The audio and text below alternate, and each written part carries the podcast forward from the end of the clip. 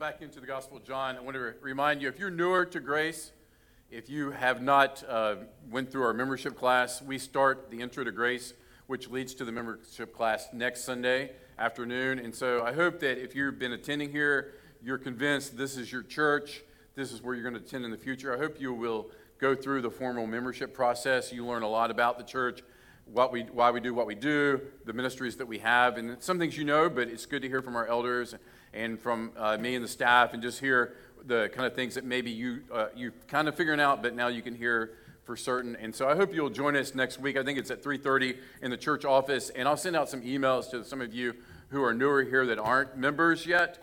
And I, I just encourage you to be part. You know, I can imagine not having a church family to connect with and be part of. And you need one another, we need one another, and so I hope you will do that. And then also, I'd like to say uh, thank you to our setup team who sets up every week and uh, just comes in early in the mornings. You, we take it for granted. We come into an air conditioned room and sit down on a nice, comfortable seat, but we have guys who get up in the mornings on Sunday and do this for us. And so, really appreciate them and the staff. I appreciate our staff doing the teardown on Mondays. We get together, the four of us, and we tear down what you leave, uh, what you don't get on Sunday, like the chairs. We get the rest of the things. And one of the things that we do is we have back behind here, many of you have seen it, a very, very tall ladder that will actually extend to the top of the ceiling to change light bulbs, although I don't advise you doing that or trying that. It's not really a fun thing or a safe thing to do. But we go up to the screens and we will get up on the ladder to do the screens. And so whichever one of us drags the ladder out is the one that usually does that. But when we, when we go to pull the screen down, we also have to pull the curtains back in tight. And so what oftentimes we do is climb up on this side, the right side, to get the screen and then come back down and go up the left side in order then to push the curtain in. Well, a few years ago, I had the bright idea that I could save myself a lot of time and energy by instead of coming down the ladder and going back and back up the ladder, I could just step around the ladder to the other side, and then I would be at the top and just pull the curtain back in, right? And I'm here to tell you, I didn't fall, okay? But after doing that a few times, probably a handful of, do- uh, maybe a half dozen times, I, I, one day I thought, I've, got, I've gotten too familiar with being up high at a high height here. I'm 12 to 15 feet up. You know, if I fall, it's not going to be good for me at all. And this is really careless and, and it's irresponsible and also, you know, workers' comp claim, right? And so we know how that works. So I thought that's not smart to do. But it's the danger of familiarity. When we get used to something, if you do something all the time, sometimes you just forget about what's involved in it. And that can be for a negative or a positive. And I think about like when I went to Colorado for the first time to ski with the youth group in Texas.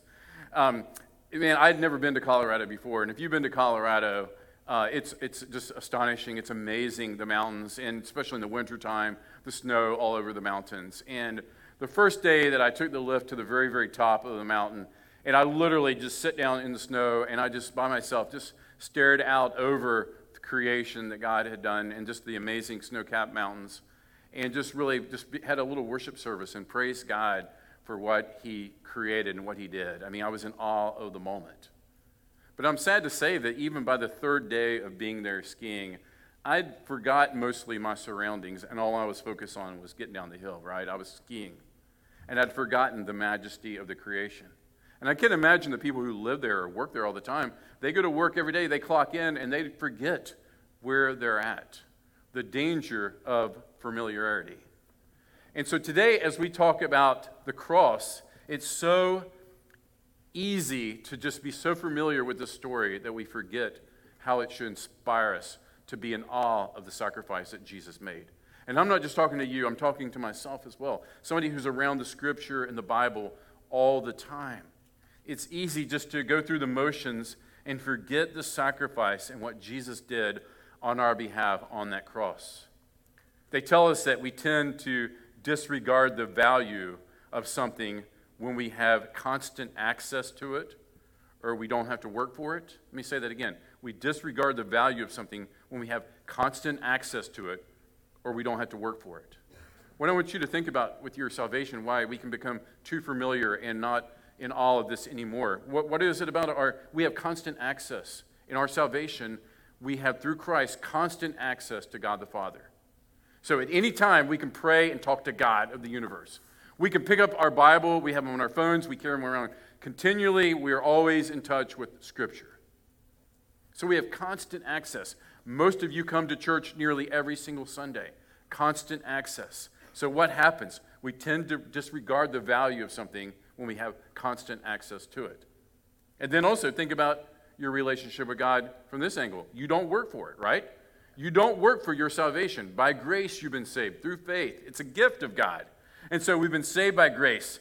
We're declared righteous, sinless in God's eyes because of Jesus' sacrifice. We get that for free by faith and believing. God loves us unconditionally, as we just sang. So there's nothing we can do to make God love us more or anything we can do to make God love us less. So there's no incentive from a human standpoint to work to earn anything.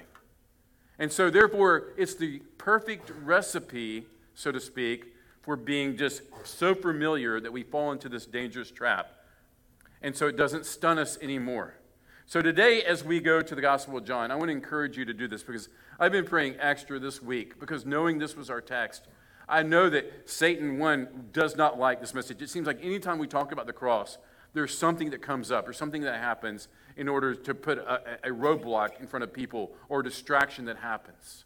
I want you to pray that God will open your eyes fresh and new to the story of his crucifixion today and ask God just to reveal to you and, and renew the wonder and the passion of the crucifixion.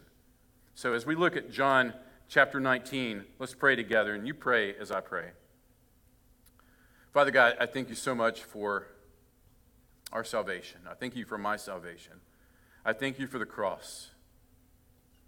And God, today, as we look at the narrative of the cross and what you went through so we could have this free gift of salvation, God, help us to remember that it definitely was not free for you.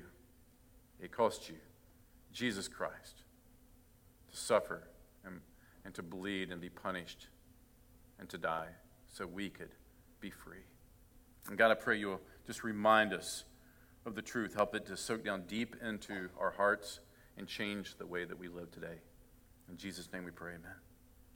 So let's pick up in the second half of verse 16 because we looked last time at Pilate and how he finally just turned Jesus over to be crucified. And so it says in verse 16, they took Jesus, this would be the Roman guards, and he went out bearing his own cross to the place called the place of the skull, which in Aramaic is called Golgotha. So think about Jesus. We walked with Jesus for these 78 weeks in the Gospel of John, the perfect life that he lived. No one deserved what he's going to get any less, but he received so much on our behalf. Think about that. Think about the perfect life as we've seen Jesus perform miracles, do good things confront hypocrisy in the Pharisees and the religious leaders. He does miracles and healings. All these good things that Jesus did as he walked on this earth, yet he's taken and he's mocked, he's beaten, they spit on him. And once a condemned man is handed over to the Roman soldiers for his death, they're free to do whatever they want to with him. It was a, it was a brutal, brutal, humiliating, torturous death. And he did this for us. And think about Jesus as he was being manhandled and mocked by these soldiers. John tells us back in, first, uh, in the first chapter we looked at many, many weeks ago, he was in the world, or can we say he was in his world that he made? The world was made through him, yet the world did not know him. And so here they are taking the one who created the universe and Jesus allows himself to be manhandled, mocked, spit upon, and taken to the cross. He was perfect, and we killed him. We killed the creator of life, the creator of the world. Our rebellion killed him. You know, it's easy to think about sin as that those big things that destroy our lives or the big things that make us feel bad about ourselves. But I want you to think about sin more on the aspect that it's just our rebellious attitude toward God and His authority. You see, that's what the world doesn't like. They do not like God being in control and telling us how to live our lives, right? None of us like that if we really are in the flesh. Look at what Paul said in Romans 1. He said, For although they, meaning those who push God out. They knew God, they know intellectually God exists. They did not honor him as God or give thanks to him. They didn't show any gratitude toward him, but instead they became futile in their thinking and their foolish hearts were darkened. Claiming to be wise, they became fools. And so, sin, we embrace sin, we love sin. And so today we need to see that it's our sin that sent Jesus to that cross. It's not just sin of somebody else or out there who's doing really bad things. Our sin sent him to the cross. And maybe you think, well, I'm not really that bad. I haven't really done those, those horrible things. I want you to think of sin like, like a toxin that's put into a river. It's just permeates everything about our lives, our selfishness. God, I don't need you. I don't need you, God. Let me do this by myself. I don't need you involved in my life, whether consciously or unconsciously, God. I got this. And so we want to live apart from God. And only Jesus can give us a new heart where we replace this self centeredness that's in us that says, I want to do it my way, and replace it with His love. And Jesus' crucifixion makes that possible. God is restoring His image in us and conform, by conforming us to the image of Jesus Christ. And so we have to remind ourselves of that every day. And that's why I'm going to advocate today, if we're going to get to the cross, to stay at the cross, we must remind ourselves, literally, every day, of the cross and what Jesus accomplished for us. It should be part of our morning quiet times. When we sit down with our Bible, which I know many of you have that routine, some of you are trying to develop that routine, some of you hope to have that routine. I hope you'll start, but I hope the, one of the first things you do when you sit down is to reflect upon the cross. It's at the top of my prayer list because I will not naturally think of it. I'll be thinking of a million other things, but think, Jesus, thank you for the cross. Thank you for what the cross means to my life. So, Jesus, the author of life, the sustainer of life, he's taken by the creatures he created to this place called Golgotha, which is the place of the skull. It was a hill of execution, it was a garbage dump outside of the city of Jerusalem.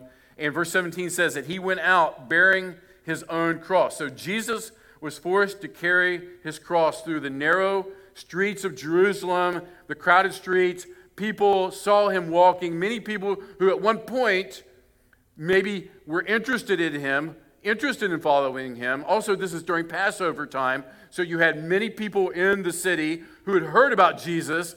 They had heard his reputation, heard about him. Here he is being drugged through the street, beaten, bruised, and battered.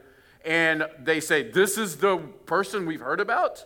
This is the one and I can imagine many of them just looking at Jesus and mocking him. And they say, Really? This is really what I came to Jerusalem to see? I wanted to see Jesus, and this is what we have? Somebody who clearly is not in control. And so, despite Jesus' young age and good health, he's physically devastated from his sleepless night of being beaten and ridiculed and scourged, and he's not able to even carry his cross. He collapses under the weight of it. Now, more than likely, we see the pictures of Jesus carrying the full cross. More than likely, during the Roman times, it was just the crossbeam. But nevertheless, this was 70 to 90 pounds, more than likely, of solid wood. And he's carrying, he collapsed, he can't carry it. And so we learn from the other gospels that they grab this guy from the crowd named Simon of from Cyrene, and they force him to carry the cross. Now, it's interesting in Luke's account of this narrative that he notes that Simon carried the cross behind Jesus. And maybe that's just insignificant, random wording, but I don't think so. I think it gives us a picture of discipleship. Here, Simon is carrying the cross behind Jesus. And then Mark alludes to the fact that they compel Simon, who's just a passerby, right? Right? Just, hey, grab that guy. He looks strong. Let's grab him and have him carry the cross. But yet, Mark identifies this random guy from the crowd as the father of Alexander and Rufus. And, and that's really interesting because Mark wouldn't just randomly say, This guy we pulled from the crowd, he's the father of Alexander and Rufus. So, what, what's Mark getting at in his account? Well, the truth is, even though the soldiers felt like it was purely random that they grabbed this guy, apparently Mark's readers, who were Gentiles in Rome, were familiar with Simon's sons. Most scholars feel like there's definitely a tie in that these guys were known in the church in Rome. And so Alexander and Rufus were almost certainly involved in the church in Rome. So the conclusion is supported by Paul's mention of Rufus and his mother, who would have been Simon's wife, in Romans chapter 16, verse 13. So I, I love that picture that all of God's plans, all that He's doing, all that John's been telling us from the beginning, this is going to happen to fulfill the prophecy. Even the grabbing of this guy named Simon, just, hey, him, pull him in, like God uses that in His supernatural way to bring him to Christ or bring his family to Christ.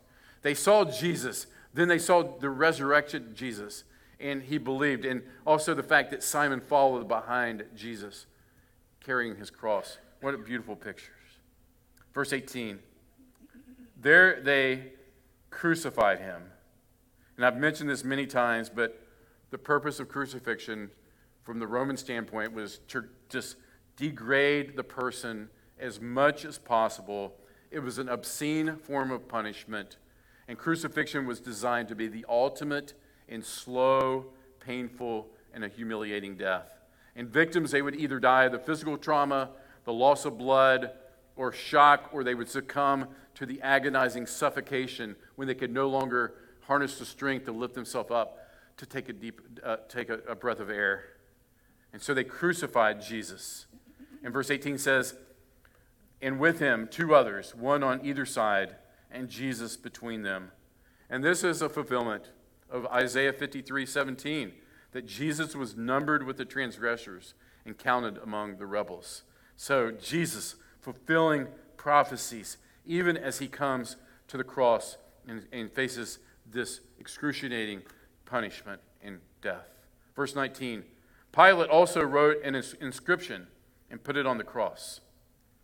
What was the purpose of that? This would be the crime that Jesus was condemned for.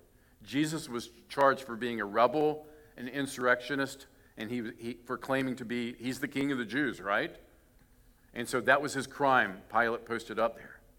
It read, Jesus of Nazareth, the king of the Jews. Verse 20. Many of the Jews read this inscription from the place where Jesus was crucified, where Jesus was crucified was near the city, and it was written in Aramaic, in Latin, and in Greek. So all the languages of the time that would have been the, the known languages, similar to English, Chinese, you know, kind of the, the main languages of the day, because you had all these pilgrims, hundreds of thousands of pilgrims in Jerusalem. And so they wanted to be sure that everybody understood what happened when you rebelled against Rome, when you went against Rome. Everybody who was literate could read this clearly and know what Jesus had done and any other would be kings, anybody else who would be an insurrectionist against the Roman Empire, this is what happens to you. Verse 20, 21 So the chief priest of the Jews said to Pilate, Do not write the king of the Jews, but rather this man said, I'm the king of the Jews, right? We know how he feels about Jesus. Pilate answered, What I have written, I've written. Pilate wasn't going to be pushed around any longer. If you were here a few weeks ago when we talked about that, the, the, the, the, Jewish leadership stirred up the crowd, nearly a riot, making threats, claiming that he was no friend of Caesar's. So their agenda was clearly they wanted this to happen, even though Pilate was leery of it. His conscience bothered him. He wasn't right with crucifying Jesus. He didn't think he was entitled to that sort of punishment for what he had done, yet they forced his hand to have him crucify Jesus. But he would not give in anymore. So I think this was a gesture of contempt, contempt toward them, saying, Look, I'm not doing anything else. This is on your hands. This blood's on your hands. And again, God's sovereign, predetermined plan is shown throughout this. Verse 23 When the soldiers had crucified Jesus, they took his garments and divided them into four parts, one part for each soldier. And not to be overly graphic here, but you know, in church artwork and church crucifixes, and when you see pictures of Jesus in popular culture, he always has a linen cloth around him. But that's not the way the Romans did it. That's for modesty for us, but it's not accurate historically. Jesus would have been stripped naked as a mark of shame. Any extra shame that they could provide to this person for the rebellion, they would do that. And so picture Jesus hanging there And as we'll see in a minute, not just haters being around him, but his own family.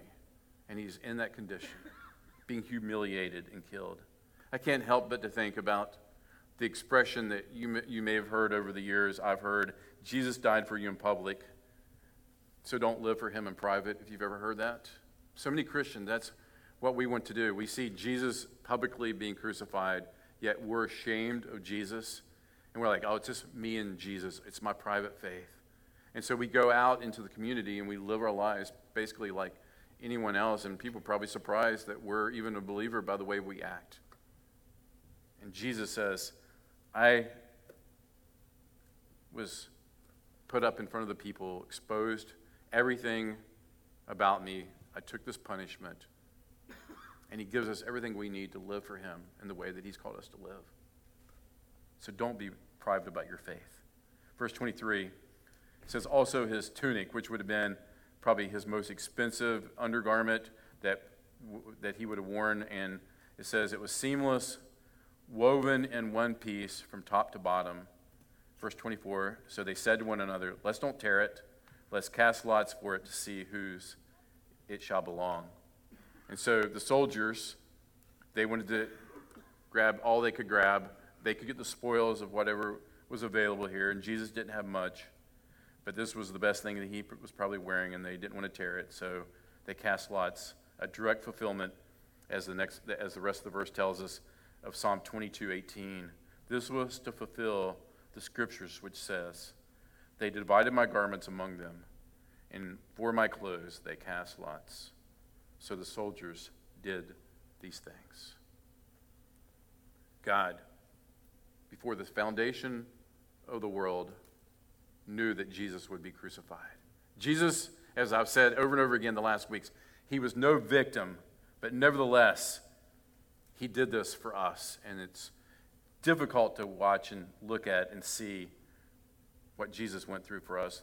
Köstenberger says this he says, It's remarkable that at the end of Jesus' life, all of his worldly possessions consisted of were the clothes on his back. He was hardly a successful, it was hardly a successful life by natural standards. He left no descendants. He had no property or wealth. Yet, despite his failure to make much of himself by worldly standards, Jesus' life, ministry, message, death, and resurrection literally changed the course of world history and made it possible for human beings to be reconciled to God and experience eternal salvation. That's what Jesus went through for us. Next, John, as you're reading, he takes our view off of Jesus and the cross for a second and he shifts it to those who were watching and observing what was going on. Look at verse 25. This breaks your heart. But standing by the cross of Jesus were his mother and his mother's sister, Mary, the wife of Clopas, and Mary Magdalene. So, the public nature of the crucifixion, even though sometimes we forget it, it would involve family and friends as well. Do you remember maybe the first time, those who are older, watching The Passion of the Christ in the theater? If you went to see The Passion of the Christ in the theater, eh, I'll never forget the feeling at the end, even though it was all Latin subtitles and you couldn't even really under, I mean, you couldn't understand what was being said. Just the power of the moment. And I remember at the end of the movie, I don't know if it was like this in your theater, like people were literally wailing and crying. And one guy stood up and said, If you don't know Jesus as your Savior, please place your faith, look on Him, and place your faith on Him. It was just a surreal moment. And if we slow down and read the account and see Jesus' mother here on Mother's Day, what a perfect passage for us to see what Jesus did. And he was a, a real person with a real mother standing there observing him, naked on a cross, being punished and killed for our sins. It was powerful, and it should move us. But sadly, familiarity causes us not to be moved much, does it? That we're around it all the time. We, our salvation is, is free. And so it's easy just to live our life as if this is just maybe, possibly just a story that happened long ago. And I go to church just to, you know, do my religious duty. But I can pretty much live my life Monday through Saturday, whatever way I want to live. If Jesus suffered and died for our sins, it changes everything. Verse 26, when Jesus saw his mother, I love it. Jesus, again, thinking about others, even as he suffered on the cross, he, he, he saw his mother and the disciple whom he loved standing nearby, which would have been our author, John, who refers to himself in this way throughout the book. He said to his mother, Woman, behold your son. So Jesus is taking care of his mother, pauses to honor his mother. Verse 27 Then he looked at the disciple, Behold your mother. And from that hour, the disciple took her to his own home. So Jesus hung there in agony, thought about his mom. Joseph apparently had died at this point, uh, and she would have had no personal you know, way to, to provide income for herself. And so Jesus was looking out for her. Jesus entrusts her to John Behold your mother. And so John notes that from that time forward, that disciple took Mary into his home and cared for her. And I wonder if Mary understood the significance of everything that's happening. I mean, we know that she doesn't understand why, that Jesus was going to die. I don't think she got that. But as this progresses and as we see over the next chapters, obviously, this all came together for her just like everyone else. But I think back to Luke chapter 1 when the angel first came to Mary and when he announced that she would be the mother of God. Look at the verse, verse 32, it'll be on the screen. He will be great and he will be called the Son of the Most High. And the Lord God will give to him the throne of his father David, and he will reign over the house of Jacob forever. and his kingdom there will be no end. And so imagine Mary as she's standing there at the cross and she's thinking, What's happened? What's went wrong? And even when the angel came to Mary back in Luke 1, she said, How can this be? How can I give birth to the Son of God? And the angel told her, For nothing will be impossible with God. So think about it, moms, from a mom's perspective today on Mother's Day. As Mary is watching her son be brutally tortured and crucified. What was she thinking Friday night as she watched this? What was she thinking all day Saturday as she reflects back upon the angel and thought, How can this be, God? Did you fail? Did you fail? What happened? You said nothing was impossible and Jesus would be the king in the line of David. Yet all I see is my son being crucified and killed.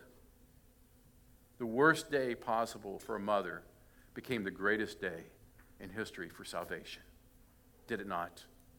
The suffering that Mary experienced during those two days of not knowing, wow, it became for us a salvation that we can say, yes, I'm saved. I'm a Christian. But that doesn't change anything, right? I want, I want to get what I can out of life. And if you're younger in here, you're probably, you know, like, I'll take Jesus at small doses because I want to do what I want to do, and, and God gets in my way of my plans. That's sin. That's rebellion against God. That's saying, God, I don't need you. I can do this on my own. I don't need you, God. I, I'll need you when I want you, but I want you on my terms, not on your terms. And a lot of people, Christians, live that way in rebellion against the one who redeemed them in the cross. Peter said it this way in chapter 3, verse 18 For Christ also suffered once for sins, the righteous, here's a substitutionary atonement, the righteous for the unrighteous, him in our place, that he might bring us to God. That he might bring us to God. Jesus suffered and died in our place. Why? So that Jesus might bring us to God. Our sin, we know this, familiar, our sin has separated us from God. When we place our faith in Jesus, we now can be brought to God.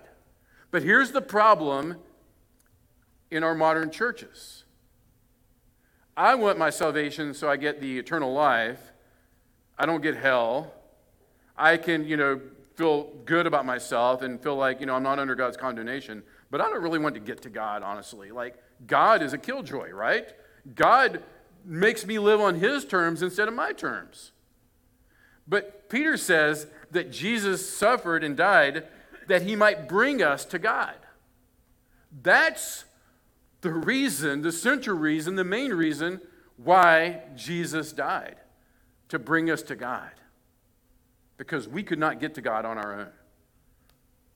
And so if you're sitting there today say, I want the heaven and the eternal life, but honestly, I don't want God, there's a problem at the heart of your confession, truthfully.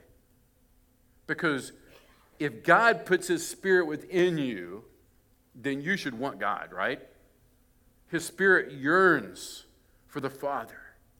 The spirit yearns to lift up Jesus progressively, not perfectly. You're not going to figure this out in this lifetime, but progressively over time, you become more and more like Christ. And you want to be in His Word. You want to read. You want to listen and hear and know more. You want to be around other believers who will help you. They'll point out those areas of your life that, that you can't see on your own or you don't want to see on your own. And they're going to say, hey, if you want to be like Christ, consider this in this area of your life. See, these are the things that, uh, that somebody who's truly put their faith in Jesus, they want because Jesus brought you to God. You've been taken to God's presence, whereas before you could not know God's presence. His wrath was against you. He was against you, but because of Christ, He's for you. And you can know Him and live for your purpose, which is to glorify Him. That's why Jesus died on the cross. So let's just wrap our minds around that today. Jesus died to bring us to God. If you walk out of here with only one thing today, I hope that's what it is. Jesus died to bring you to God. So when you're like, oh, I don't want to meet with God, I don't, I don't like this devotion thing, and the Bible's boring, and like, I, yeah, churches, uh, when are we getting out of here? Like, begin to question why do you not have at least some level of desire to be in God's presence? Because that's why Jesus died. And that's why you put your faith in him, right? So you could have a relationship and fulfill your original design, which he created from the beginning when he made mankind in the image of God to have communion with him, to bring glory to him and exalt him. Through Jesus, because now God looks at us and he sees us as sinless. Positionally, we're sinless before God. Now we can have a relationship. It's wide open with him. So, our heart.